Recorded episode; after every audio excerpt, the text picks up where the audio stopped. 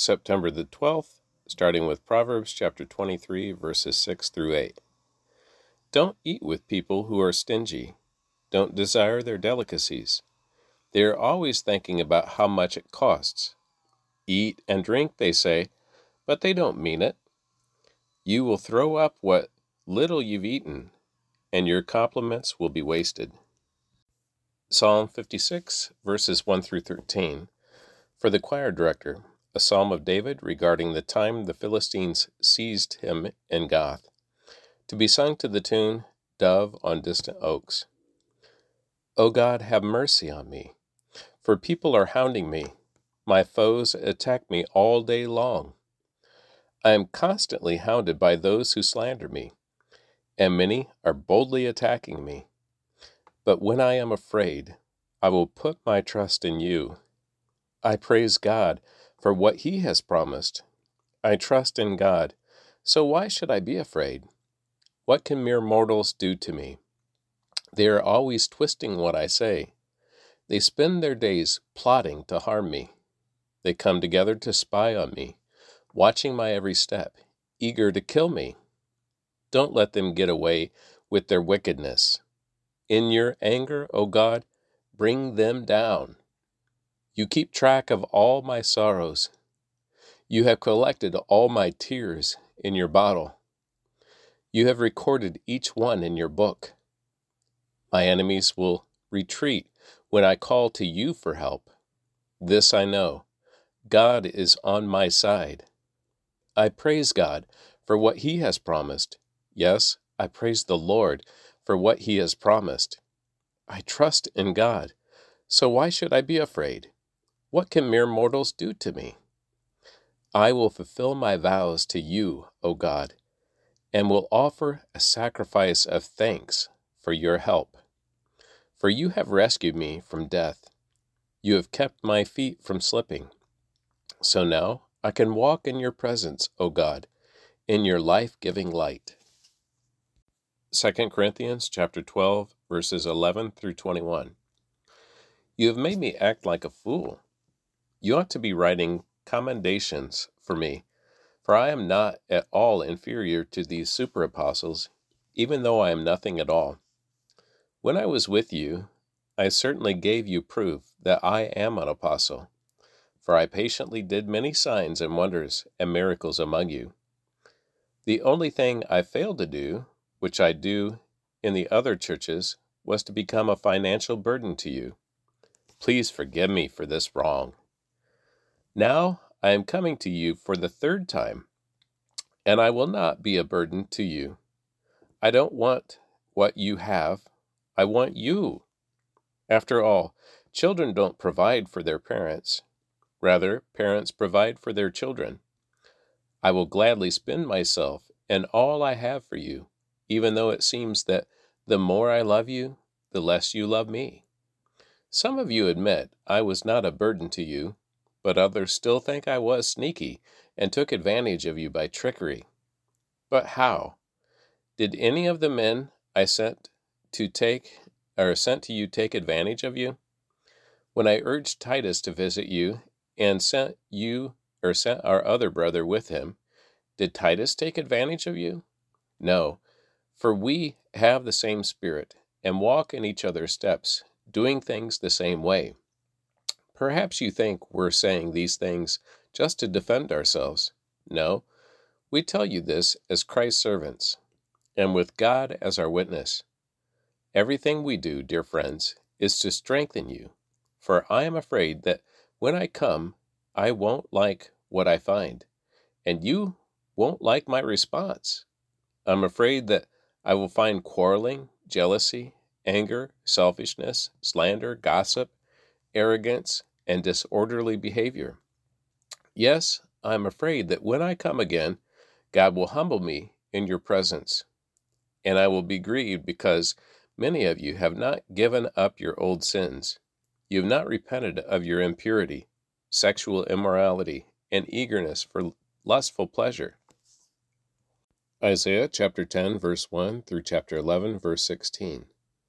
What sorrow awaits the unjust judges and those who issue unfair laws? They deprive the poor of justice and deny the rights of the needy among the people, among my people. They prey on widows and take advantage of orphans.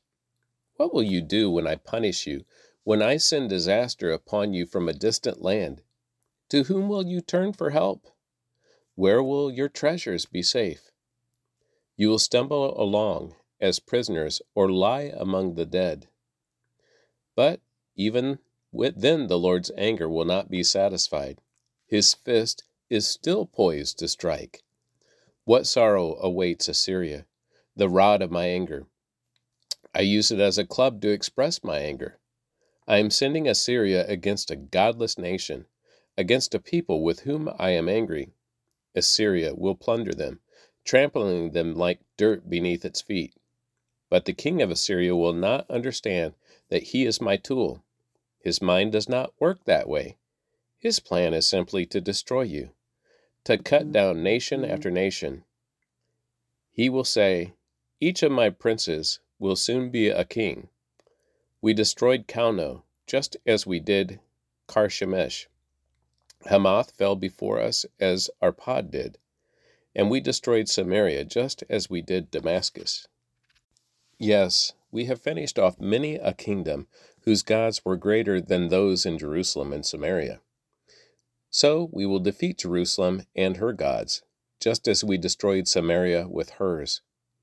After the Lord has used the king of Assyria to accomplish his purposes on Mount Zion and in Jerusalem, he will turn against the king of Assyria and punish him, for he is proud and arrogant.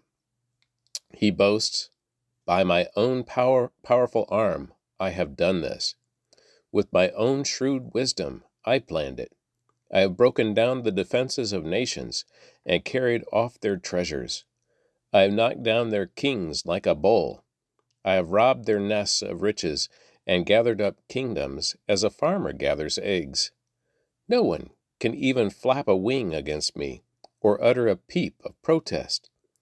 But can the axe boast greater power than the person who uses it? Is the saw greater than the person who saws? Can a rod strike unless a hand moves it?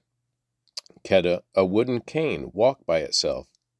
Therefore, the Lord, the Lord of heaven's armies, will send a plague among Assyria's proud troops, and a flaming fire will consume its glory. The Lord, the light of Israel, will be a fire, the Holy One will be a flame. He will devour the thorns and briers with fire, burning up the enemy in a single night. The Lord will consume Assyria's glory like a fire consumes a forest in a fruitful land. It will waste away like sick people in a plague. Of all that glorious forest, only a few trees will survive, so few that a child could count them. In that day, the remnant left in Israel, the survivors in the house of Jacob, will no longer depend on allies who seek to destroy them, but they will faithfully trust the Lord, the Holy One of Israel. A remnant will return, yes, the remnant of Jacob will return to the mighty God. But though the people of Israel are as numerous as the sand of the seashore, only a remnant of them will return. The Lord has rightly decided to destroy his people.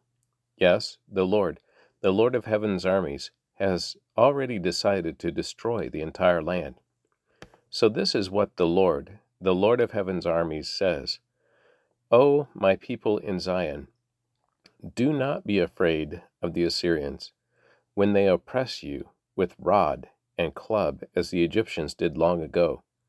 In a little while my anger against you will end, and when my anger will rise up to destroy them, oh, and then my anger will rise up to destroy them. The Lord of heaven's armies will lash them with his whip, as he did when Gideon triumphed over the Midianites at the rock of Oreb, or when the Lord's staff was raised to drown the Egyptian army in the sea. In that day, the Lord will end the bondage of his people. He will break the yoke of slavery and lift it off from their shoulders. Look, the Assyrians are now at Aiath. They are passing through Migron. They are storing their equipment at Micmash. They are crossing the pass and are camping at Geba. Fear strikes the town of Ramah. All the people of Gibeah, the hometown of Saul, are running for their lives. Scream in terror, you people of Gallim. Shout out a warning to Lash- Laish. O poor Anathoth, there go the people of Madmenah, all fleeing. The citizens of Gebim are trying to hide. The enemy stops at Nob for the rest of, the de- of that day. He shakes his fist at beautiful Mount Zion, the mountain of Jerusalem. But look, the Lord, the Lord of heaven's armies, will chop down the mighty tree of Assyria with great power. He will cut down the proud. That lofty tree will be brought down. He will cut down the forest trees with an axe. Lebanon will fall to the mighty one. Out of the stump of David's family will grow a shoot. Yes, a new branch bearing fruit from the old root. And the Spirit of the Lord will rest on him the Spirit of wisdom and understanding, the Spirit of counsel and might, the Spirit of knowledge, and the fear of the Lord.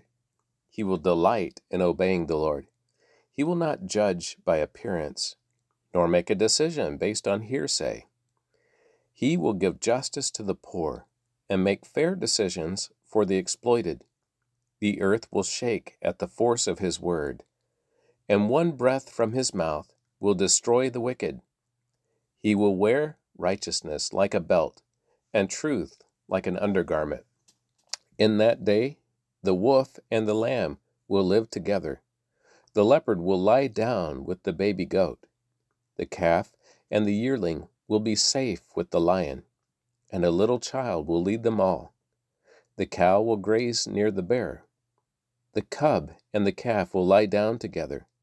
The lion will eat hay like a cow. The baby will play safely near the hole of a cobra. Yes, a little child will put its hand in a nest of deadly snakes without harm. Nothing will hurt or destroy in all my holy mountain. For as the waters fill the sea, so the earth will be filled with the people who know the Lord.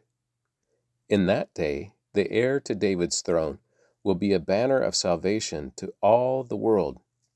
The nations will rally to him, and the land where he lives will be a glorious place.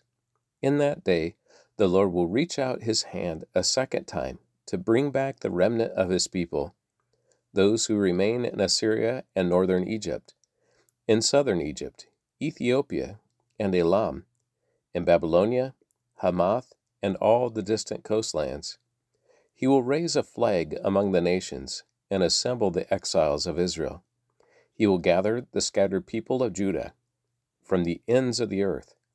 Then, at last, the jealousy between Israel and Judah will end. They will not be rivals anymore.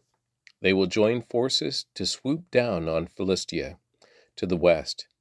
Together they will attack and plunder the nations to the east. They will occupy the lands of Edom and Moab, and Ammon will obey them. The Lord will make a dry path through the gulf of the Red Sea. He will wave his hand over the Euphrates River, sending a mighty wind to divide it into seven streams, so it can easily be crossed on foot. He will make a highway for the remnant of his people the remnant coming from Assyria, just as he did for Israel long ago when they returned from Egypt. And this concludes the reading of the Word for September the 12th.